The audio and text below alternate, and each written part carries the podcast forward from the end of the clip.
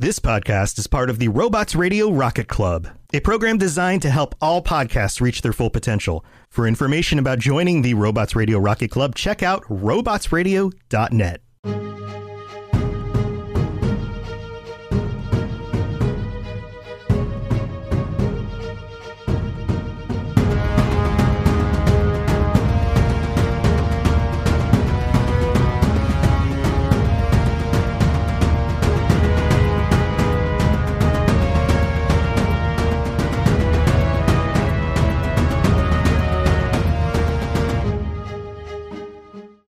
everyone, welcome to the MCU Lorecast. I'm Captain Shenko.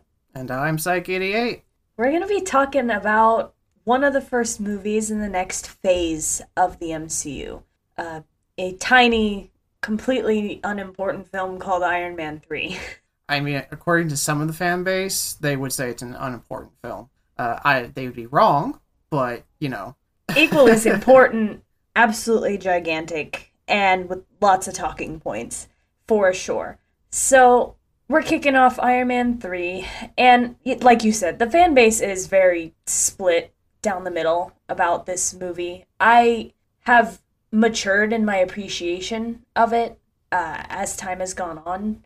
I used to be firmly in the camp of I'm not a huge fan of Iron Man 3, but now that I've gone back and watched it, in retrospect, it's not as terrible as it was made out to be.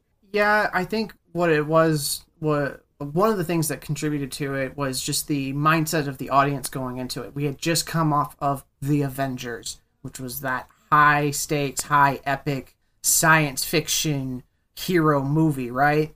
And then we get Buddy Cop Iron Man 3, right? Like that's a huge uh paradigm shift. And let's face it, most people don't handle a decent paradigm shift very well, much less something on such a cultural level. But anyway, we can jump straight into the plot synopsis because we've got a lot of ground to cover and a couple of character introductions to get to too. Um, and we, so like you said, we're fresh off the Avengers and we're getting back into the more personal stories of our characters. And we're going back to 1999. Tony meets this scientist, Maya Hansen, and she's the inventor of this program called Extremis, and it is showing remarkable recovery rates for crippling injuries. And Aldrich Killian offers her a place at his company, uh, but Stark rejects that completely. Uh, this kind of comes back to bite him later in the movie. Yeah, as he as he claims, he made a bunch of demons that night. Killian was trying to recruit Hansen for advanced idea mechanics, which as soon as those words left his mouth, you're just like, ah, there's our bad guy. Like if you if you know, you know, and that's it. Like seeds are done, that's it.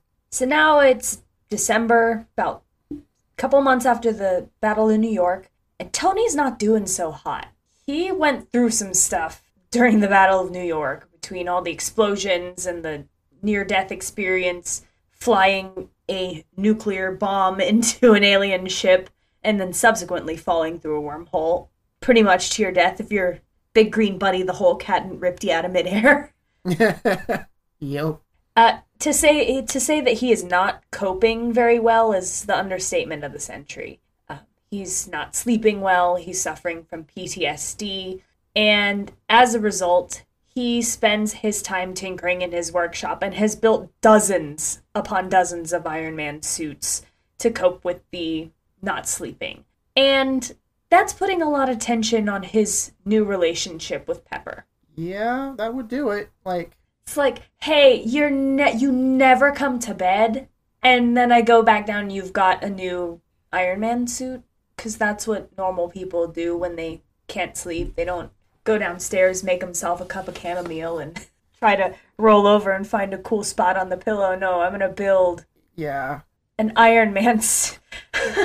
you know, I deal with my insomnia by uh, going down and playing a video game, or uh, oh, you know, coming into the library and opening up a, a a book, new or old or whatever. But now, when you're a tech multi-billionaire philanthropist, whatever, uh, you spend all that money building suits. Which I don't know how he still has money. Like, isn't Stark Industries dead? Like, but whatever, whatever. Uh, plot. That's why he still has money. Uh, anyway, so a string of bombings has kind of occurred over the course of time, and all of them are being claimed by this terrorist calling himself the Mandarin. And the intelligence agencies from around the world are just kind of baffled. They've never seen this guy, they don't know who he is or where he's coming from. And there's no forensic evidence to back up any of his claims. I mean, there's no forensic evidence for the bombs, so they can't track it. Like, Yeah. normally when a you know a bomb goes off, there's uh, residue, there's uh, parts. You can always backtrace, uh, you know, figure out where the the components were bought, or maybe if you're lucky, somehow fingerprint survived on an undisturbed piece of it or whatever. You know, some forensics is left, but these But it's bombings, squeaky. It's squeaky clean. yeah.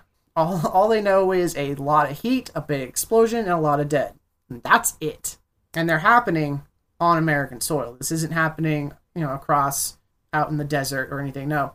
These are towns here in the US. Parts are just being blown up. And you've got terrorists uh, claiming them. I mean, we know as who we are as people what happens when real bad things happen. 9 11, we came together. Boston uh, Marathon, we kind of came together. And so if you are, but we've never had something like a string of terrorist bombings like that that that were covered so extensively. Mm-hmm. One of the yeah, one of the attacks happens at the Chinese theater and our guy Happy Hogan kind of gets caught in the crossfire and he's injured during that explosion and ends up in a coma. And this makes Tony very upset. He issues a public statement on television to the Mandarin, giving his home address out. Not just to the Mandarin, but to like the world. In hindsight, not a smart idea. And, you know, the Mandarin responds in kind by sending gunships to destroy the mansion. Uh, Hansen appears, and she she had come to warn Tony, and she survives the the explosions and the attacks with Pepper. And Tony escapes the scene in his newest experimental suit. And if we want to call it plot armor, this one is patchy at best. This, yeah, this this is literal plot armor. Mark Forty Two has like it is the literal use of plot armor. Hadn't even considered that until right this second. But, oh my god, is that true? Talk about a suit that does everything you need when you need it at the exact time. Talk about the armor dictates the plot. It breaks down and falls apart when it is convenient for the plot. or not convenient for the plot, but still in a funny way. Like that was probably the other reason for such a decisive split. This movie tried really hard to interject some some comedy, some slapstick comedy into the superhero universe. It doesn't really work for Iron Man. Yeah, Cause like he's funny, but it's highbrow funny. Like I'm smarter than you funny. Uh with witty comebacks and quick thinking and wit, not so much the slapstick. yeah, yeah. This one was much more bodily in its uh in its humor. Like he gets he gets this the Mark 42 first put together, right? Except it's missing the butt piece and it slams into him, sending him flying across the room. Like that is something you would see in the Three Stooges. Uh, so the suit is still definitely a work in progress, and Jarvis pilots it to rural Tennessee, following a plan kind of put in motion by Stark's investigation into the Mandarin. Um, it doesn't, it runs out of battery when he gets to his destination, and as such, he can't really return to California to, or to let everyone know that he's not dead. So there's a, a public belief that he that he's dead. Yeah. And That- like any uh, any not dead billionaires would do, he enlists the help of a child. Uh yeah. However, in in Stark's defense, I would say that he didn't know what was and wasn't compromised at that point. Like he knew his own internal servers would be fine, which is how he was able to leave a message for Pepper. But you know, he couldn't just reach out without maybe putting other people in danger, right? Mhm.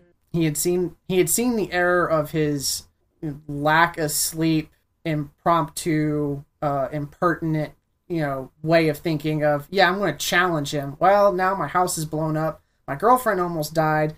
My one night stand also almost died. Uh, maybe I should lay low for a little while, which is what he does. Also, Yeah. come on, it's a kid sidekick. It's a superhero movie. We haven't had a kid si- sidekick since, uh, well, Schumacher. So maybe, maybe we needed to come back to it. I don't know. Uh, yeah, so he enlists the help of Harley and investigates the most recent uh, local explosion. And so he discovers that the bombings were actually people. The bombs were people. They were people who were subjected to the Extremis program whose bodies ended up rejecting it. And in their rejection, they literally combust at high temperature and explode. And then he uncovers that they attributed these explosions to a terrorist plot to un- to cover up Extremis and its problems. He ends up witnessing Extremis when he's attacked by two Mandarin agents. Yeah, and the only real flaw I have with that fight he has with uh, uh Savin was And when he Brandt, blew her yeah. up. When he blows her up utilizing a microwave with dog tags in it and a, uh, a pulled gas line. He is outside the building using the door to an ice box to protect his body from the explosion. And that door only covers, I would say, the top third of his body. And yet he's perfectly fine. Plot armor. Well, he wasn't wearing it, so I don't know. this is an explosion that we see. They literally show what happens to her. She gets blown like hundreds of feet into power lines, which actually is what kills her, I think. And and yet he was literally just maybe 10 feet from the door utilizing a metal barrier to protect the top third of his body. Like, come on, guys. Yeah. So he kills one of them and incapacitates the other. And at the same time, Killian ends up showing back up and kidnaps Pepper with the help from Maya Hansen He had shown up earlier and he looked remarkably different from when they met. from when Stark had met him back in '99. I, I think they were kind of going for a um, because he had a, a cane, heavy duty cane, and a and a hunched look to him. Scoliosis. I think they were trying to go with a, like a scoliosis Quasimodo kind of look, right? And then here he is, you know, seven years later or whatever, or however many years later, and he's standing up straight. He's got, he- looks like a supermodel, right? Or you know, Guy Pearce on his superhero diet. like worlds far removed from the guy he had been. But yeah, uh, so yeah, he comes back and turns out Hansen was had been trying to kidnap Tony actually to get him to come work on the Extremis to get it to stop doing the big explosions. And instead they kidnap Pepper so that they now have leverage on Stark. Bad idea. so the American intelligence agencies are still trying to find the Mandarin, and Rhodey, who used to be War Machine, has gotten a new coat of paint. and we end up with what happens when Captain America is allowed to pick the color palette for an Iron Man suit. The Iron Patriot. I don't think Cap had anything to do with that decision making process. no, but I want to know who did, because that, it's a lot. I mean, It's Yeah, very patriotic. oh yeah. Oh yeah. Uh, mm, I like the War Machine paint job a whole lot better. But I guess we needed a symbol in these dark times. Right. You know, from the in-universe world perspective, right? The world has just been rocked. They were able to at least cover up Thor's visit, but there was no covering up an alien invasion of New York City. I can't even imagine what people were thinking. Like just, you know, your everyday people going about their lives and suddenly, you know, aliens meme, right? It's aliens. Now that's a thing. Like that's for legit real there are aliens, they are out there and they want us dead. So people are scared. And so yeah, I'm not surprised the US government said, "Well, we've got a superhero. We're paying him a colonel's salary. Slap some paint on him. Get him out there. Show that we are in control of the situation." That's what they did. I mean, it's kind of like bringing back Captain America for the you know the bond the bonds the war bonds tour. Mm-hmm. They needed that positive symbol of America, so they gave him the they gave him the Iron Patriot. Uh, anyway, so Tony ends up tracking the Mandarin to Miami and infiltrates the mansion headquarters using bunch of improvised weapons. he went to a hardware store and basically home alone this. Home Alone if you're a tech billionaire. with the Dora watch. it's limited edition. Uh, so he he takes out all of the little guards using a you know an array of different types of weapons. He makes like these knockoff widow's bite uh, taser things. It, it was pretty great. Uh, I could definitely see that they wanted to kind of showcase Tony's intelligence in a different way than it had been done before. Um, like in Iron Man 1, Obadiah got real mad because his guys couldn't replicate what Tony Stark built in a cave with a box of scraps. Well, Mm-hmm. look what Tony can do with a credit card and access to a hardware store. Your mansion in Miami's not safe from Tony Stark with improvised weapons. Uh, so he uh, ends up discovering the Mandarin. And, uh, hello, his name is Trevor. I'm an actor. I'm an actor.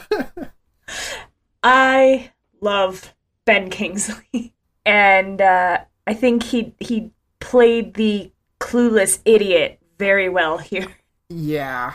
I love Trevor personally. Like, I thought when I saw the movie for the first time, I thought that was the greatest twist on a superhero comic book I had ever seen. I am I feel like I'm in the minority on that, and I don't care. I felt weird about it at the beginning, partially because there has been a tendency in media to whitewash um, historically ethnic roles. But, and that's kind of where a lot of the irritation came in. But that being said, the Mandarin in the comics is not necessarily a character that I feel the Asian community should have been super upset about because he is steeped in a whole lot of Yeah. yellow fear, uh, yellow terror, and and racist tropes. So now, especially after Shang Chi and how they handled that, uh, I have grown to appreciate it a little bit more um, because you know we now kind of have the real quote unquote Mandarin and and a little bit more of that lore, and it's I guess retconned itself in that way. So it's it is what it is. It was what it was at the time, and people were mad about it. And it's honestly, I think it's aged well, um, especially with the current climate. I think if they had given us the actual kind of semi-racist Mandarin, it would have not been a good thing. So good thinking ahead, Marvel. I don't know. Yeah, yeah. We'll discuss the Mandarin in the second half, just all the mm-hmm. all the problematic stuff. However, so as great as Stark is at home aloneing this thing, he does end up being captured again. Killian's like, "Hey, I got your girl. I got a problem. Only you can solve it. So here's our incentive program."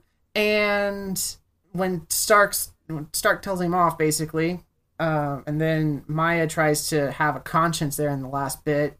Killian offs her real quick and's like, "Oh hey, got an open position, upper management. Get to work.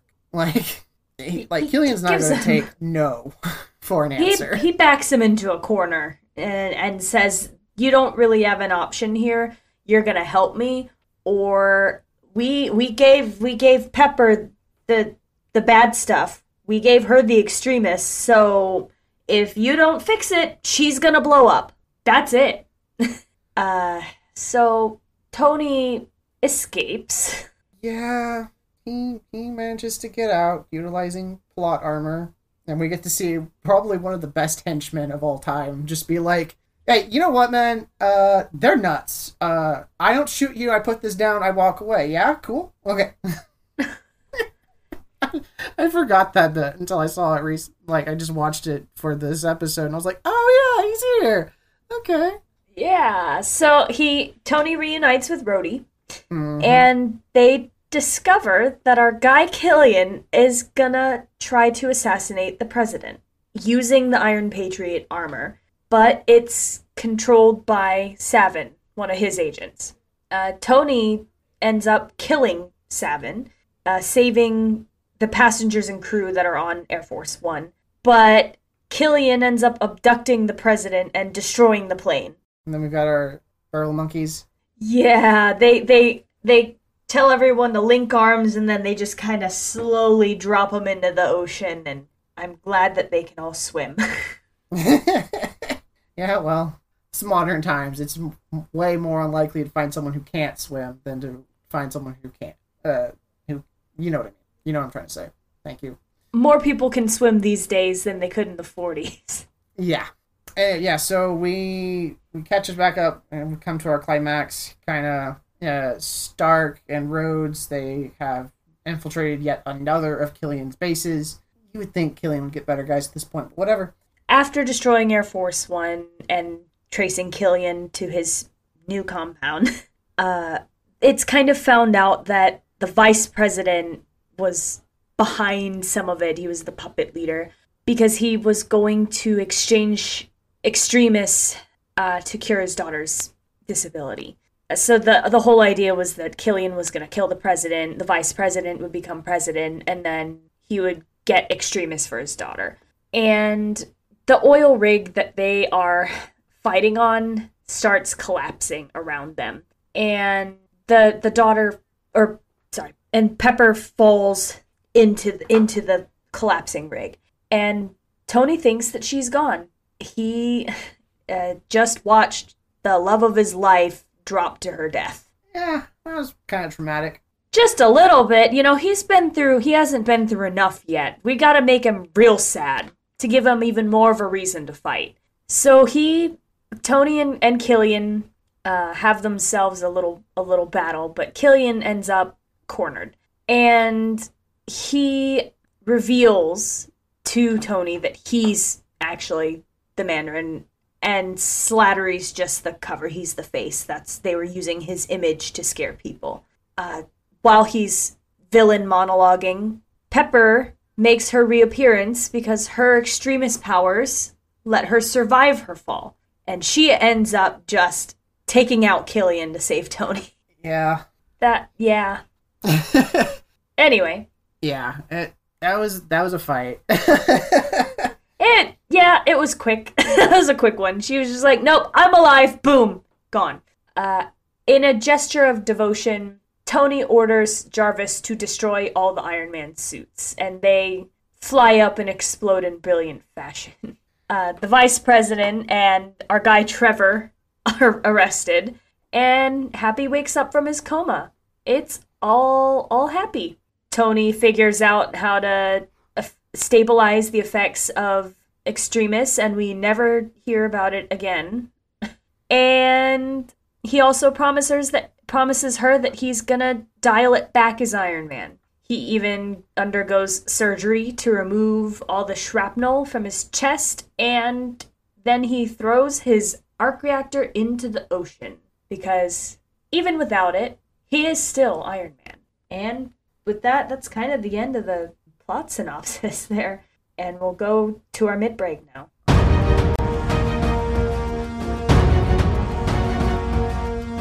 All right. Well, welcome to the mid break. If you've stuck with us this long, uh, we'd like to thank you for supporting us and doing all the cool stuff like, you know, uh, checking out our Patreon and telling your friends about us and leaving, leaving those five star reviews. Uh, speaking of our Patreon, we've got two new members to announce a Julie Wagner and Stephen Patricks, both have signed up for our Defender tier, so tier three. Thank you both very much for that. And you can, you know, if you haven't yet, tossed us a five star review on Spotify or Apple or wherever it is you happen to be listening. You know, if you got two seconds to, to do that, by all means, knock one out. We would love to hear from you on it. Speaking of, we do have a new review. Uh, Shenko, would you like to do the honors? Yes, I would. I'm really happy that we have another review finally. So, we've got a five star review. It says, Amazing podcast, five stars from Courier7. Cyke and Shenko do an excellent job of explaining the lore of the movies and comic books. I've been a big fan of Marvel since the first X Men movie, so I'm really interested in this podcast and all the future topics, so I highly recommend this podcast if you're into all things Marvel. Oh, that's really sweet.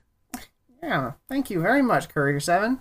Ah. we do this so that other fans can be like, oh, hey, there are people talking about it. Let's talk about comic books and superheroes and whatnot. Because, I mean, I don't know about you, but I need a good hour and a half of escapism at this point. Definitely. I I realize now how much I look forward to recording and making these shows because I have a, I have a great time coming on here and just talking about comics for an hour and a half and having it be an intelligent conversation because it's so easy to just be like, "Oh yeah, you know, that Chris Evans, he's real cute." And you can that that's fine and I get that sometimes. But I also want to talk about why he was a compelling Captain America or why the supporting cast of this movie was so great or why I'm happy that Iron Man 3 didn't rely on the racist tropes of the character of the Mandarin to make the character work. Mm-hmm. So Oh, yeah. I I enjoy it, and I'm glad that other people are enjoying it too, and and we love hearing from you. So if anyone else wants to drop a review, we would love to read it, and we will read any five star reviews in the uh, in the mid break. Yeah, and if you don't want to just leave us a review, you want to talk to us, you can hit us up on the Robots Radio Discord. We have a channel there for the MCU Lorecast. You can also hit us up on Twitter at, at MCU Lorecast or Gmail, also MCU Lorecast at Gmail. You know, hit, you know, we're happy to talk to you in any any means that you feel comfortable talking to us in. But speaking of reviews and whatnot, I think we still need to talk about Bearded Brown Coat, yeah? Yeah. So, Bearded Brown Coat is the sponsor of today's episode.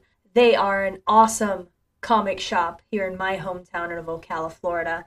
They've got two locations, one off of State Route 200 and one a little bit further south in Belleview in the Publix Plaza, or right next to.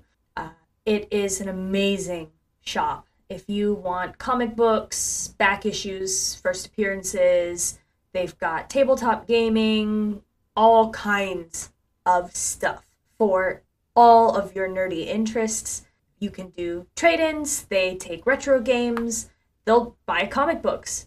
Uh, so if you are interested in any of that, if you want to go shop a really cool store, and if you want to support this show even more, go check out Bearded Brown Coat. Tell them that Cyke and Shenko of the MCU Lorecast sent you. They'd love to hear from you, and I'd love to hear that they got a couple of people from us. So go check them out, guys. Yep.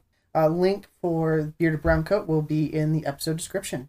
All right. And beyond that, Shenko, I feel like we are very busy people, and I don't know how that happened. But where else can people find us when they want to just hear our lovely voices, but not talk about MCU? Uh, well, if you want to hear me talk about other stuff other than the MCU, I've got two other shows on the Robots Radio Network.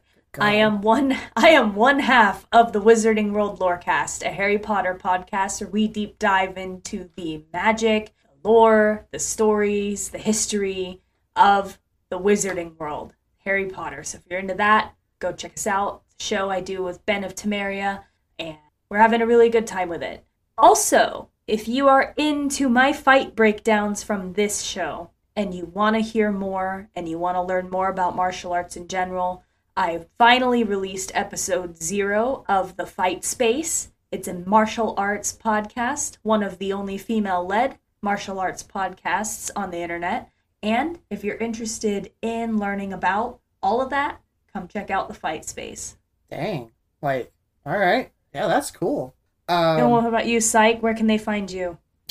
uh, you can find me playing the character Jack Parizo, dashing human C-Sec agent in the Mass Effect Blue Shift, a tabletop RPG live play recorded session utilizing the Fate game system, which is different from your typical D20s system.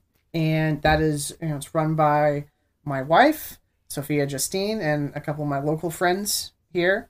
Uh, we have a pretty grand old time. And yeah, we just we investigate cases on the Citadel. My wife utilizes her love and uh, falling asleep to forensic files and you know true crime to really give these cases some life in a way that's Mass Effect specific, but is universal to us all. I've been having a really good time listening to Blue Shift. Thanks. But enough about us, I guess. I mean, I, I could just go on forever about myself, really. But I believe I've got characters I gotta talk about.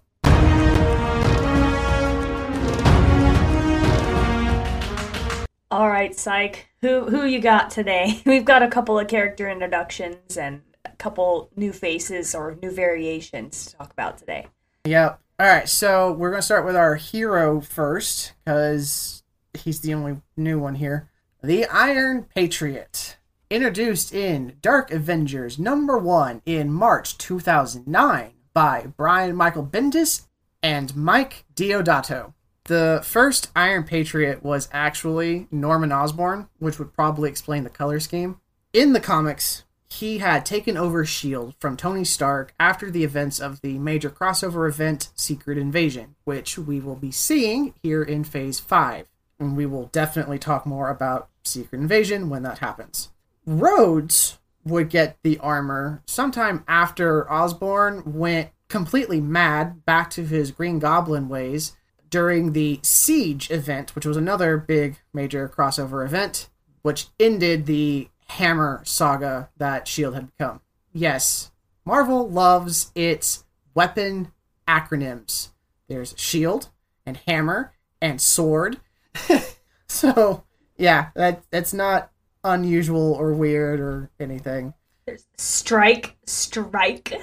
Yes. His time as Iron Patriot lasts about as long as his time as Iron Patriot does in the movie. Like a whole seven minutes. he goes back to War Machine pretty quick, and it's all good. I mean, I don't really blame him. That that color scheme was a bit much for day to day. Yeah. Alright, so now I noticed I hadn't actually been introducing them, but that's okay. You get enough overall, but because they only show up for this movie, I'm going to talk to you about AIM. They were introduced in Strange Tales number 146 in July 1966 by Lee and Kirby. Advanced Idea Mechanics started as a branch of Hydra by Baron Strucker and would go on to create lasting pieces of Marvel Comics history such as the Cosmic Cube, Super Adaptoid, and MODOK. The Tesseract would be the MCU equivalent of the Cosmic Cube, and obviously that wasn't created by AIM or anybody, that was a stone. And if you know who MODOK is, he's the big floating head uh, that is basically designed to kill everything. Most of the time, AIM is a terrorist organization. Most of the time, AIM is a terrorist organization that is hell bent on taking over the world, utilizing the latest in scientific discoveries, mostly to their own destruction. Basically, if you need faceless bad guys, AIM pretty well works. Yeah, that that nefarious AOL Instant Messenger. They're just up to no good. Yeah. All right. So now we get to some of the faces, right? We've got Maya Hansen. She was introduced in Iron Man Volume 4, which what that means is it's the fourth iteration of Iron Man comics. So, Iron Man Volume 4, number 1, in January 2005 by Warren Ellis and Adi Granov. Movie and comic book character is pretty accurate, pretty one to one. Though uh, in the comics, she was tricked into giving the Mandarin, and actually was the Mandarin, not our Trevor Slattery, but giving the Mandarin extremis samples instead of being a willing participant like she was in the movie. Unfortunately, she dies in a later event after Secret Invasion, and she has not been brought back. One of the bigger deviations from the comic book is Aldrich Killian, also introduced in the same comic book as Hansen. He was barely anybody in the book. He worked on Extremis for pharmaceutical company that was developing it, and when he realized kind of what it was going to be doing and whatever, he died at his own hands during the events of the comic book. He has not been revived since. He doesn't go on to become a supervillain and have regeneration powers and breathe fire out of his mouth and whatever that the movie decided to do. I guess that's why Pepper just got to punch him off screen. yeah, it was that one. That one was an odd one. Like obviously that was a callback to the book, rather than introducing Baron Strucker, right, who created AIM as a branch of Hydra. Well, Hydra's been dead, right, quote quote, for uh, since the end of World War II. So you can't you can't do that. That's not been established. And I, I have my gripes about that kind of stuff too when we get to our next movie we're going to be talking about because um, it would have been a great opportunity for Marvel to start seeding that storyline in other films of Phase 2 if they had done Strucker instead of Killian because it would have canonically fit in better with using AIM as their bad guy or their bad organization, so to speak. Mm-hmm. Um, and I like the character of Baron Strucker in the in the comics, so I would have been happy to see him make his movie appearance over someone like you said who is really not much of anyone. Yeah. All right. So now we've saved sort of the big guy for last here, and that is the Mandarin. Introduced in Tales of Suspense number 50 in February 1964 by Lee and Don Heck. Look, the Mandarin does not have a great origin story for us. Heck has stated in several interviews that Lee wanted a Fu Manchu character, and thus the Mandarin was. And all those early books where Stark fights him are full of negative Asian stereotypes coupled with rich white man savior tropes thrown in. It's not a pretty time of comics through the 60s and I'd say the 70s even. At the time, we were we were in Vietnam. This would have been after the Korean War too. Right. This is only 10 years post the Korean War. Uh, so there's not the most positive public view especially in America of Asian culture. No. You have you have what? You have soldiers returning from Korea with wives, right? They saved from savagery or whatever, or whatever, you know, however they wanted to paint it up, right? They come back over here and Americans hate them because they're Korean. And then we move into communist China, we move into Vietnam, and it's just back to back to back negative Asian portrayals in media because we're sort of at war with them for like 20 years.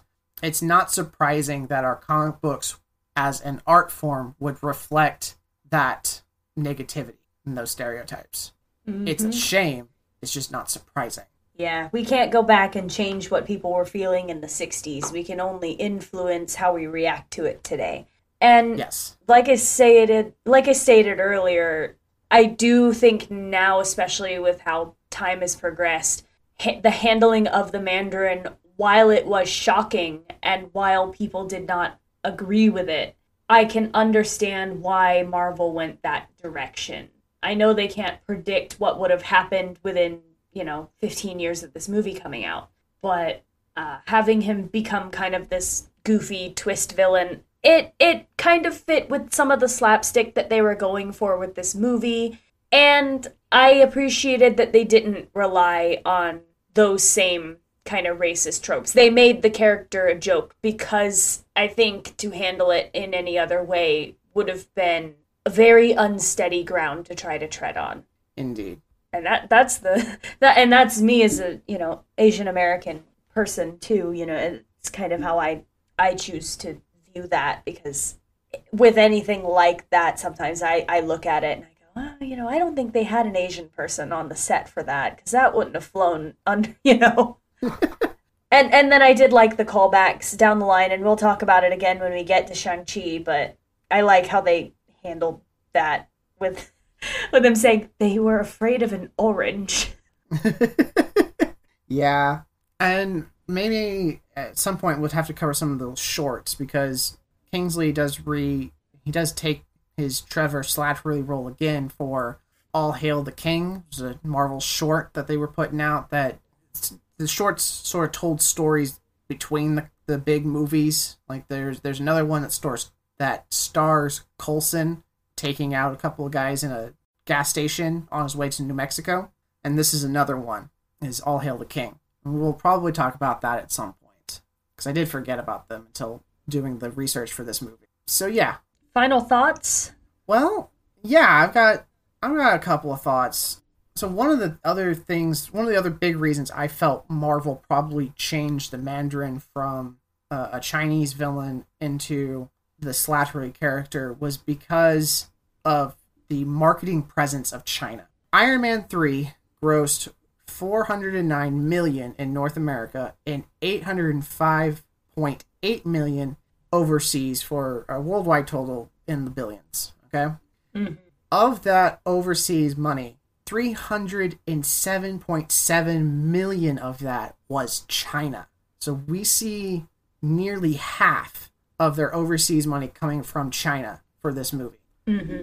When you are in marketing and you're thinking about the ways to make the most, one of the things you don't do is tick off a massive buying presence.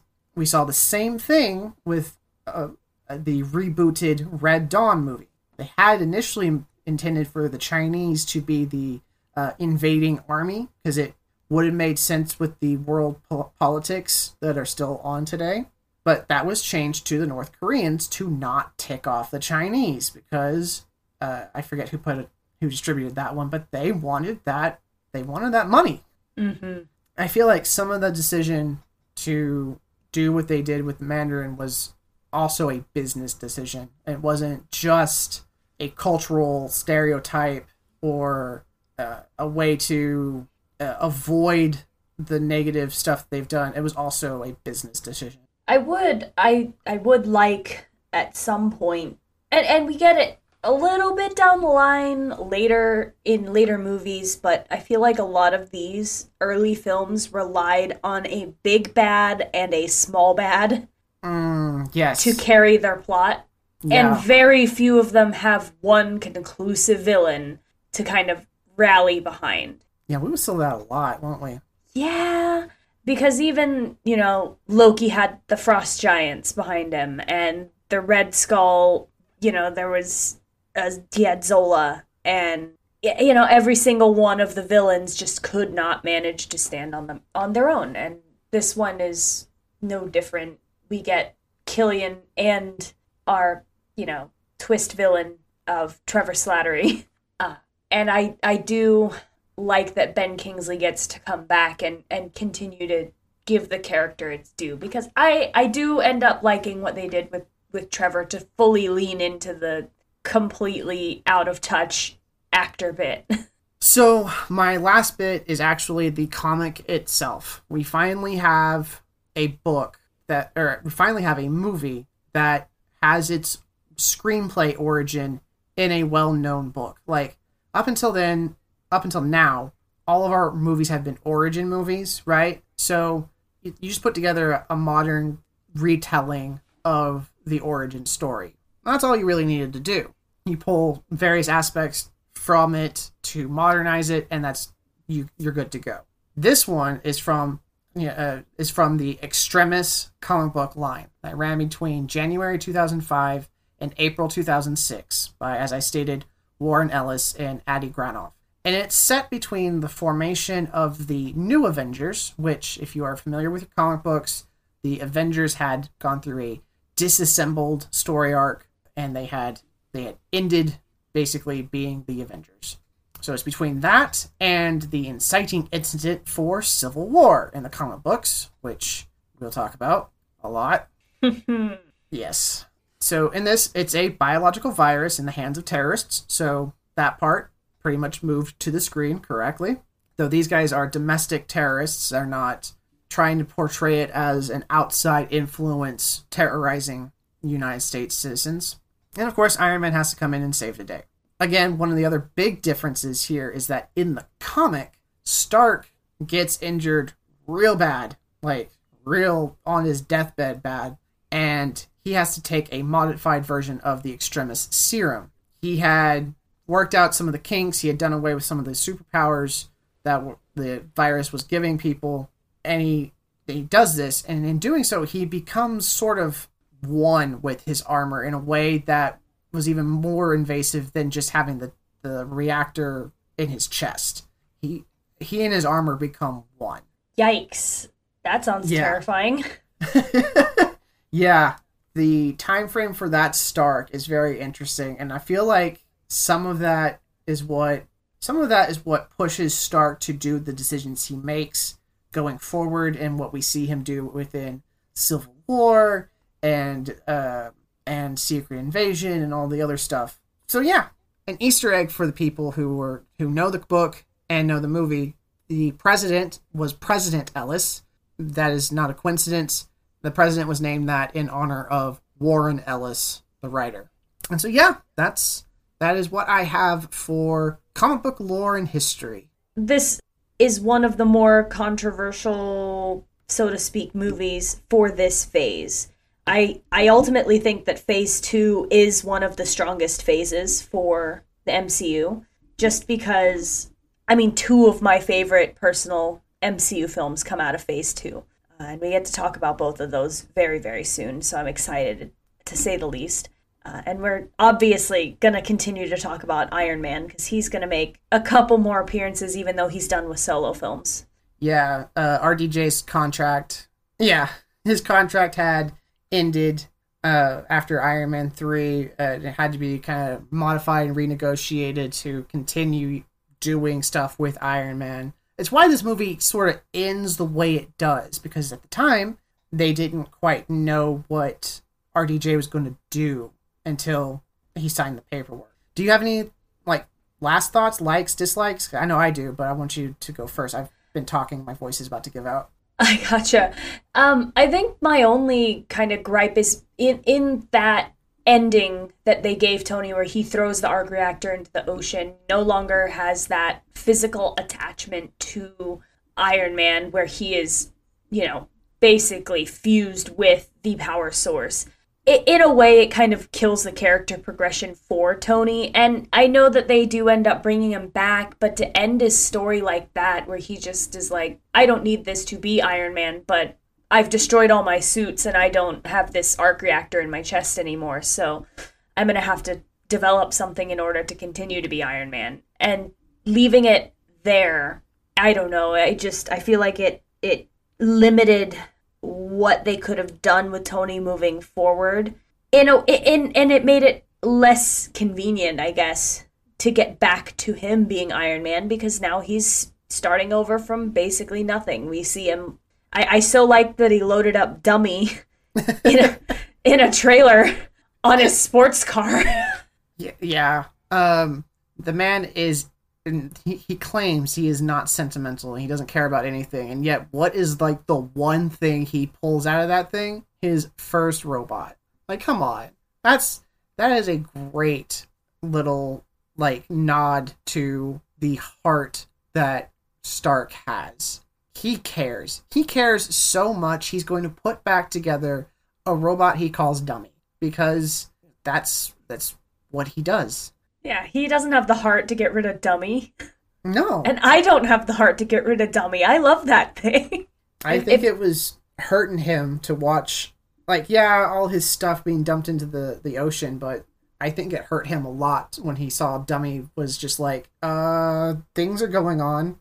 Um, it hurt him too when Jarvis was like, I need to take a nap now. And, you know, Stark stuck out there in rural Tennessee in the middle of freaking winter. And he's like, please don't go. Like, he he had he was so alone. He was alone, truly alone. And for someone who pretends like he doesn't care if he's alone, he really kind of does.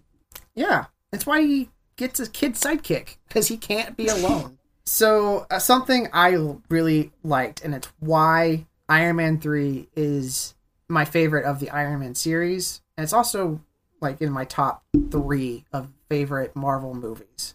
I love that they included Stark having PTSD and the way they showed it. Uh, it is incredibly rare in entertainment to allow your strong male leads to show anything less than, I'm going to say, lightly scuffed male bravado, right? Like, we can have we can have one single moment of can I do this? And then you have to get right back into doing it, right? They were not shy about giving him vulnerability. No. They did it three separate scenes devoted to him having a panic attack, you know, just throughout the movie. That is unheard of uh, in anything else that we that I've consumed as entertainment. And I like that they kind of continued on with it too, because it's not the first time we see this internal struggle with Tony. It they gave him a character trait and they've kind of let him keep it. Yeah, I would say that his mindset going forward, especially when Harley tells him in his last panic attack that, well, you're a mechanic, build something. I feel like that mindset is literally what propels the action of Act One in uh, the second Avengers movie, right? It's it's that drive to protect and build build something to continue protecting. Yeah, and by protecting, you have overprotected, and now we're not safe again. Right. Yeah. I mean, I don't think he could have foreseen that. I, no, no. one really should have been. But anyway, um, this PTSD, in, in a way, it humanizes him and connects him to us in a real way that's even more that's even more personal than Banner and his rage. Like we all feel rage. I know I do. And I struggle with that as well. But I don't turn into a raging monster that can blow through a wall as much as I can sneeze, right? I mean, have you ever tried? uh, Just get raging angry and take a running start at a wall. Uh, I feel like the uh, two by fours stop my progress. Um, much less a concrete wall. But does that stop the Hulk? No. Like I struggle with PTSD, especially during um, storm season.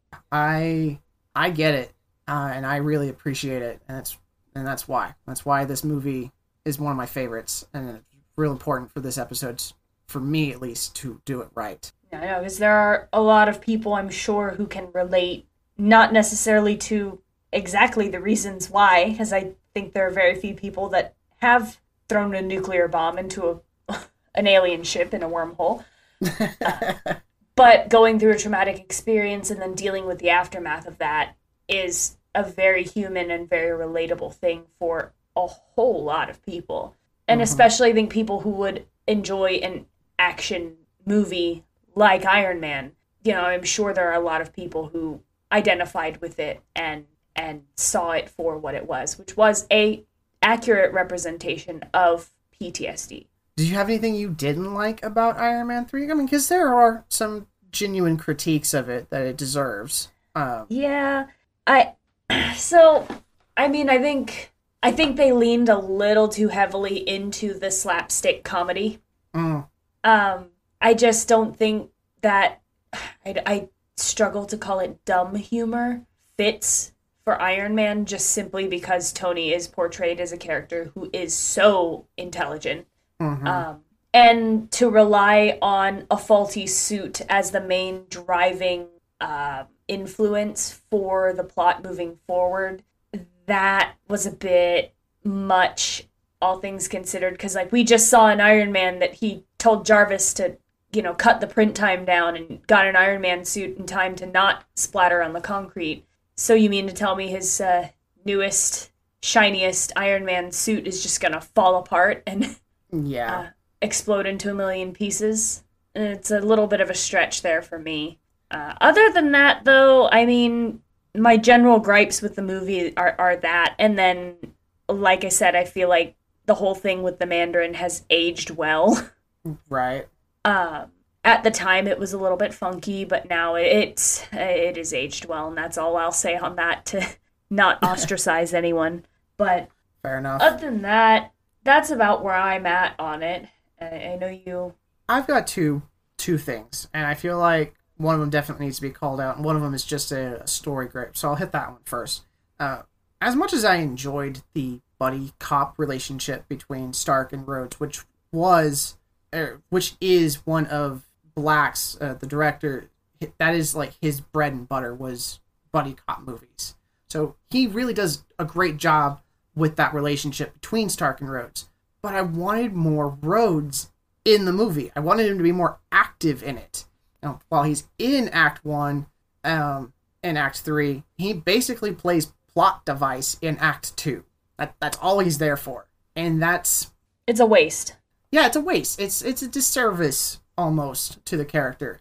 And this is also a movie that, uh, you know, for being about Iron Man, has to be the longest Iron Man movie where he's not in a suit. Mm-hmm. You get a lot of just Tony Stark. Yeah, I would say it beats out Iron Man One would beat out out of suit Stark time compared to Iron Man Three, or would have. Sorry, reverse that. You know what I'm saying. Point is, he spends a very long time out of the suits, and he's only in the suits for seconds, especially in the climactic battle. He's swapping suits like they're going out of style almost. Yeah, he had a he had a different thing for every situation. He had Yeah. one for every day of the week and then some. Now, my last gripe is something I found during my research, and it does need to be called out. Marvel Entertainment executives killed the idea of Hansen being the uh, the being the main villain in charge, and they were concerned with apparent mer- merchandising losses. They were scared that having a female villain was going to hurt toy sales. That's insulting. That is extremely insulting. So that's why Killian was shifted to become the big bad at the end of the movie. And also why so many of the other, you know, basically Potts, but the other, the uh, Brandt, I, I confused them earlier, but the uh, the extremist woman that Stark fights in the middle of Act Two, her and Potts and all their scenes got kind of cut from earlier drafts. Like they were supposed to have a more prominent role within the movie, and Marvel was like, mm, "But we want boys to buy toys, so no." Okay, but like they have to know that unless they have an exceptional standout villain or side character, they're gonna sell a lot more Iron Mans and Iron Patriots than they ever will Killians. Yeah, I don't. I I don't even know if they sold a Killian action figure. To be honest, I'm sure someone on the internet can find that out for me and tell me about it in the robots Discord. But yeah, uh, that and for that to be the primary reason why you don't allow women to be villains, it goes back to uh, what we said in the like in the Venom character deep dive, right? They- yeah, she they was. didn't- They were supposed to be a woman. yeah, and they, they they were scared that it would hurt their future profits. And I'm like, you've got to be kidding me. here we are. Uh, here we are. It's 20 freaking. It's in the 2010s. All right, and here we are still saying, well, women just can't be bad guys. Ladies, go out and be the supervillain of your dreams, please. Is that an invitation? that I morally more so is an invitation to Marvel. If anyone at Marvel happens to come across our podcast and hear this episode, I am begging you let women be not just bad but evil. Let them have the greedy stereotype. Let them have the power hungry stereotype. Please. and stop making all of their origin stories. A man hurt me. Yeah, I we will because I mean I Like, can think of two how many movies. how many female villains have the origin story of I was scorned by a man and it made me hardcore? yeah. Too many. Yeah. Stop it. It's a tired trope. I don't want to see it anymore. I I can think of maybe two MCU movies where the villain is a woman, and one of them is because she's got daddy issues. Mm-hmm. Yeah, Yeah. that's not a good track record, Marvel. Do better. There's always an issue with some guy. Uh, anyway, Yeah. I think that I think uh, our grievances are known, and it's time to sign off for the night. Uh, now I feel bad. I don't want to like leave off on like such a negative note. Uh, but yeah, that this is the time to wrap it up. So for everyone listening, thank you for sticking around. Uh, I hope you enjoyed the episode. Um, yeah, and I uh, we hope you have a fantastic rest of your day. Night, everyone. As we all know, when it comes to making a movie, there are a lot of people working behind the scenes to make that movie magic happen. And it is no different when making a podcast. Welcome to the credit section of the MCU Lorecast. Captain Shenko and I would like to personally thank the following for their incredibly hard work and faith in us to get this podcast rolling. Tom, the head of the Robots Radio Network, for hosting and mentoring.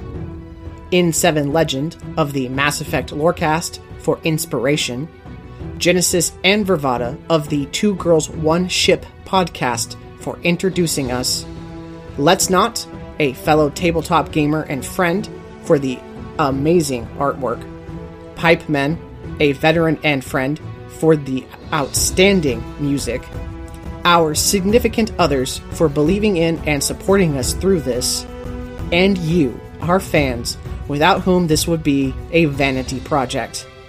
Let us know how we're doing by leaving us a review on Apple or a rating on Spotify. And, to quote Stan the Man, enough said.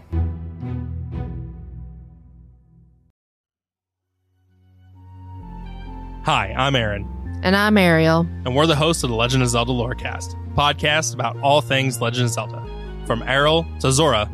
And all the fun things in between. If you're ready to dive deep and learn more about the Legend of Zelda lore and everything surrounding it, come join us on the Legend of Zelda Lorecast. You can find us on Apple iTunes, Spotify, Google, or wherever else you get your podcasts. We hope to see you soon.